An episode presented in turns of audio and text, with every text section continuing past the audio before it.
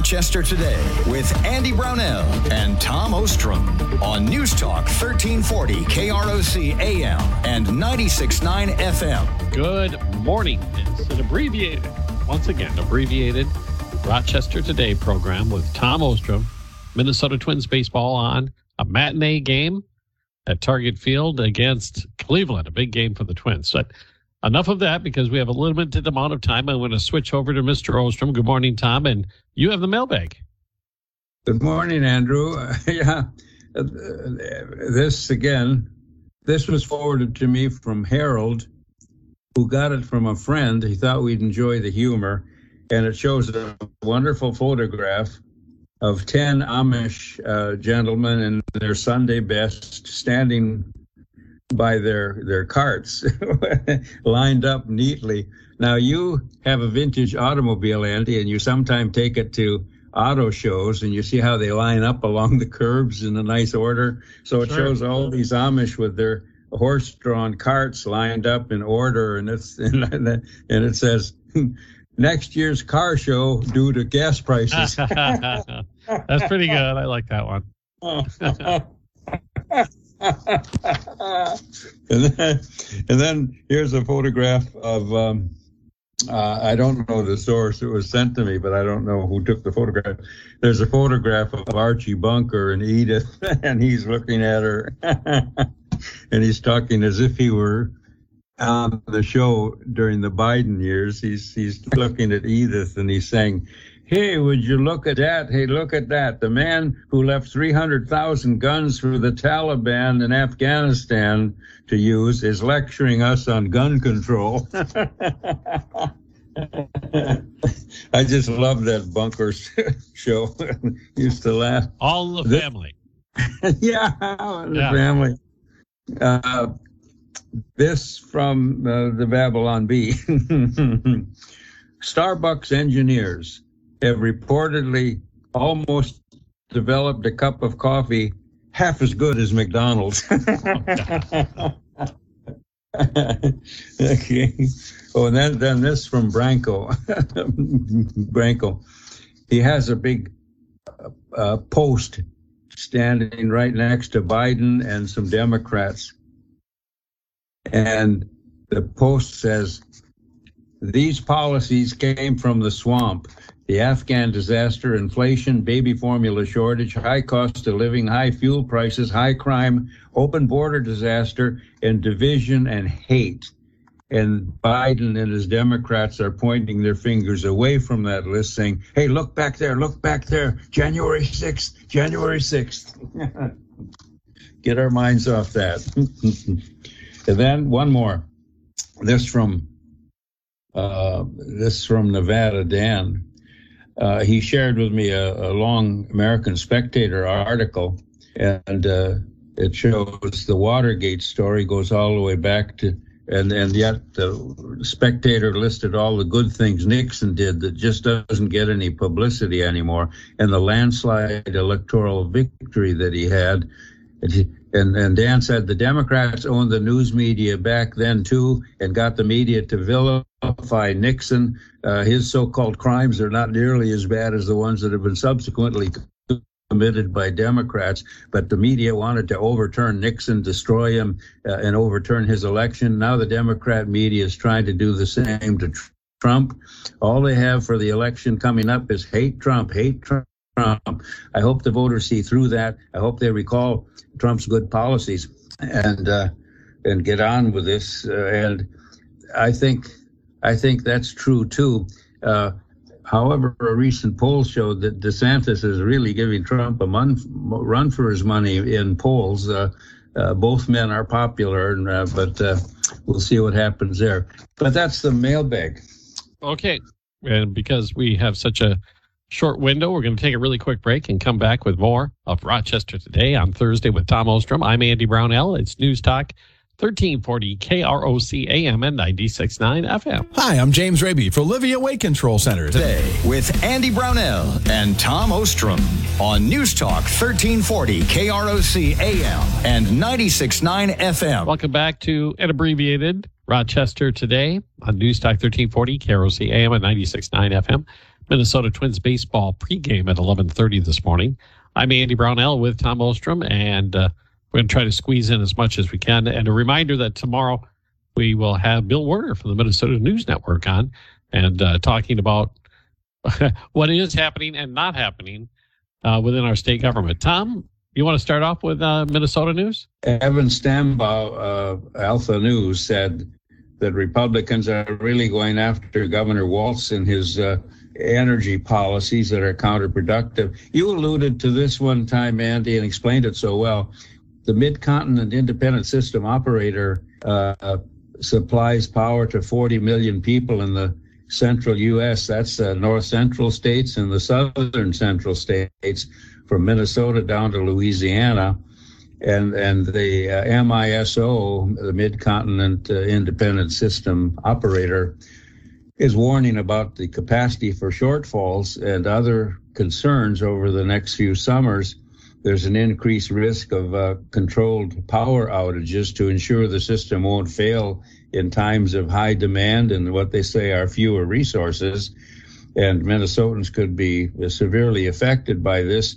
And Governor Walz's energy policies, uh, Republicans say, or lack thereof, are exacerbating uh, the situation. And uh, and and that Walz is in lockstep with congressional leaders that are purposely intruding on the energy system to get their green revolution. And uh, uh, so Republicans are on that case and uh, saying Walz is behind Biden's disastrous policies every step of the way. But you you gave a good report on that once. Do you have anything to add to that? Well, I would just add if we do end up with rolling blackouts this summer, uh, it can't help Walz's chances. It's got to hurt him. He is the uh, current governor, and he has set some pretty lofty goals for the use of renewable energy in uh, the relatively short term future. I read an article just recently because I've told you before, so much of this depends on batteries. If somehow magically we come up with a new battery technology that can long term store the energy produced by these renewables for use when there's no wind and no sun, uh, then you might actually have a viable goal in mind. You'd be able to set time markers, but that technology doesn't exist right now with existing technology, this is the, I believe, the global supply of batteries would power the world for about 11 seconds. to give you an idea.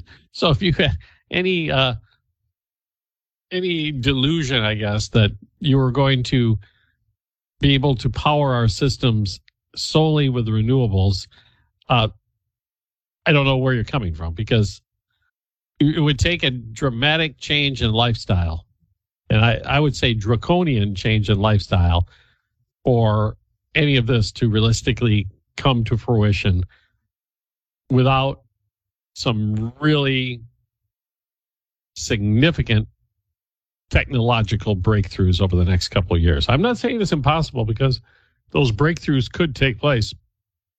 But whatever policies these governments put together you can't count on technology that hasn't been created yet. You have to plan for the future with what you know and what you can project today. Mm-hmm. And what we have today is insufficient for what they have set for the goals. So um, yeah, it's crunch time. It's already here. It's way it's here way sooner than I expected it to be here. I thought we had another five or six years before this would happen. Okay, I'm just going to uh, rely on one more Minnesota item.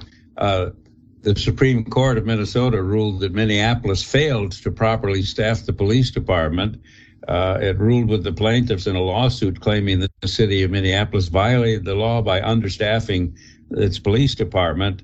The court agreed with the Hennepin County District Court uh, ruling from last year that the mayor has an obligation to employ a police force according to the charter uh, of 731 officers, and they weren't doing that. They said, well, that's what the charter says, but uh, the mayor may not or may uh, adhere to it. And uh, uh, the plaintiffs in the case were residents of Minneapolis North Side, an area plagued with high crime, and their district court uh, was uh, the district court was overturned that that said that this did not have to be complied with by a court of appeals and and uh, the Minneapolis City Council has to fund the police force up to 731, and uh, the mayor is legally obligated to have to do that.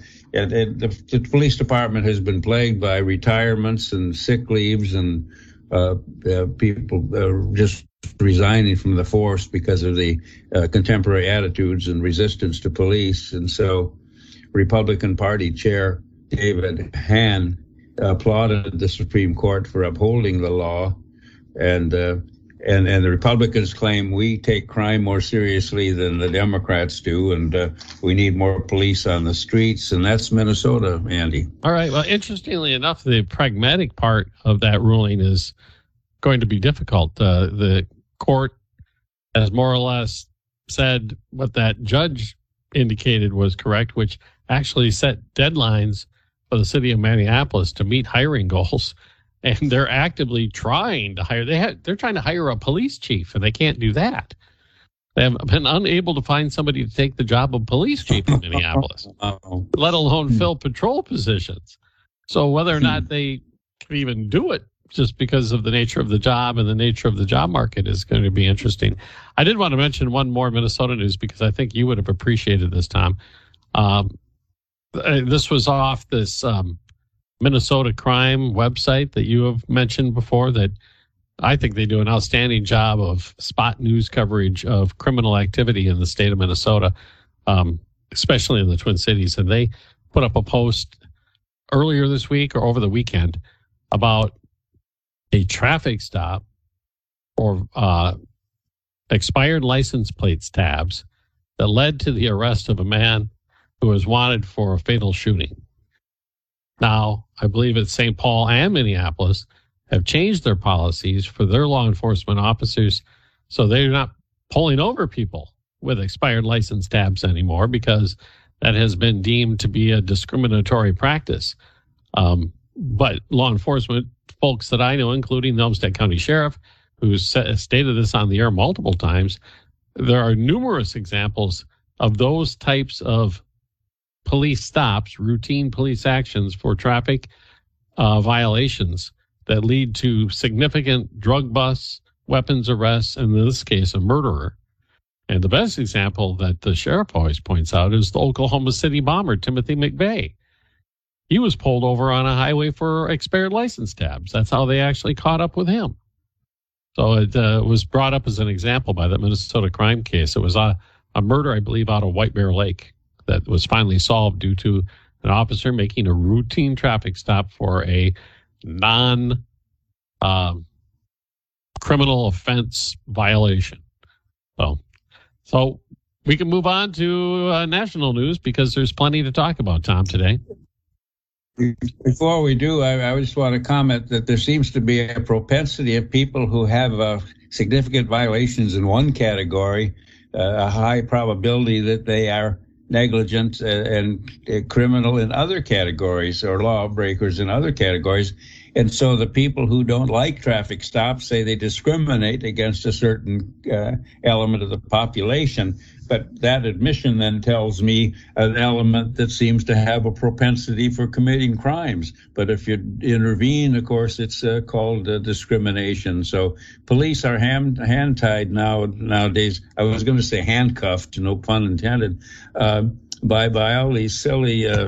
Uh, social uh, sensitivities that are just getting in the way of public safety, in my opinion. Okay, well, I'll say this though. I'll, I'll offer the counter perspective, even though I brought this topic up. Um, there have been well documented cases where a person who is trying to be law abiding, trying to get by on a low paying job and a high cost area of the country to live, which the Twin Cities have become, um, and being late on getting their tabs or paying a fine for a parking ticket gets pulled over and gets another citation. Can't pay that one because of the circumstances I've just described. And next thing you know, this person has 18 to 20, you know, non-criminal offenses on their traffic record and get stopped and then they're wanted on a warrant and then they're put in jail then they lose their job then they lose their you know there is something to that side of the argument as well that a person down on their luck can also have that kind of violation more easily than anybody else. Well, judges have discretion, and if they find out someone like that is not a dangerous offender and give them a break somehow, that's possible too in the system, and it's and it's noteworthy to do it. But I don't think it should be an excuse to have police uh, not intervene because no. what you just said. Uh, there's a propensity for uh, criminal activity uh, in addition to that often. I I'm not gonna I'm actually not gonna disagree with you. I'm just offering the counter view. Sure. As you often chide me. Well, the flexibility flexibility in the system for justice that's always there, and if properly used, uh, it will be just. But I, I see what you're saying too. All right, we have about four minutes left for some national news. Tom, what do you want to cover? National news. Uh, well, the the You know what? I'd, I'd, rather what I have left isn't interesting to me. Can we go to international? In well, I was hoping minutes? I was hoping we could talk about the Supreme Court ruling regarding the religious schools. Okay, okay. I, I think that was a very significant ruling. Okay. But you know, we were talking about the Supreme Court laws and, and does everybody abide by them? And I've been doing some research on that charter school thing that they're autonomous and they don't have to obey uh, public schools, even though they're they're they're not private, uh, and that the justices have have uh, um, allowed uh, charter schools to have uh, dress codes in some jurisdictions, not in others. That's why I think this other case will be uh, appealed in that sense. And, and, people don't have to follow Supreme Court. Look at Roe v. Wade. If it's if it's d- demolished, states can follow it, even if Supreme Court demolishes Roe v. Wade. So courts are very complex. And now here, what you're talking about, the Supreme Court sided with religious schools, uh, a religious liberty that a Maine tuition program that blocked funding tuition from being used at religious schools was uh, was was was in, was violating uh, the separation of church and state. But the Supreme Court said not. And uh, Jefferson's church and state violation uh, really wasn't to punish religion. His original intent was to stop the state from controlling religion, to keep the state away from religion, because in colonial times, the Anglican Church uh, uh, was part of the state. And so, this, uh, anyway, people who don't like that decision are harping that church and state was violated, that wall. And I, well, I read up on part of this, and it was, uh, the dissenting opinion was written by Justice Sotomayor. And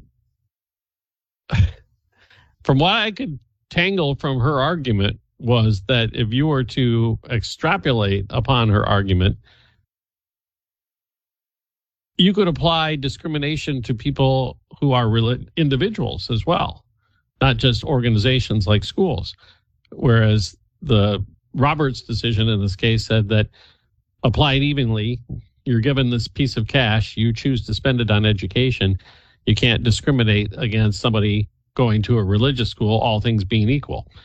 Mm-hmm. Well, if you look at Sotomayor's argument in counterplace, which was the separation, the wall of separation between uh, church and state, she was seemed to be even suggesting that there could be a religious test for the uh, use of uh, government benefits. Let's say unemployment benefits that if you perhaps if you didn't uh, profess some sort of uh, I, I, guess I if you were deemed to be of some offensive religion that you would not be el- eligible for jobless benefits mm-hmm. under her rationale it seemed and uh, right. I, I, I don't know where that's going to go anywhere but we uh, obviously are keeping a close eye on the court, and we are keeping a close eye on the clock time, and we've got to run. After I kind of mumbled my way through that. Good segue. Keeping an eye on. You bet. All right. Well, we'll talk in more length next Tuesday when we get together again. All right. Yes. All right. Tom Ostrom, thank you so much. I'm Andy Brownell, and it's been a short version of Rochester Today on News Talk 1340 KROC AM and 96.9 FM. The Family Service Rochester.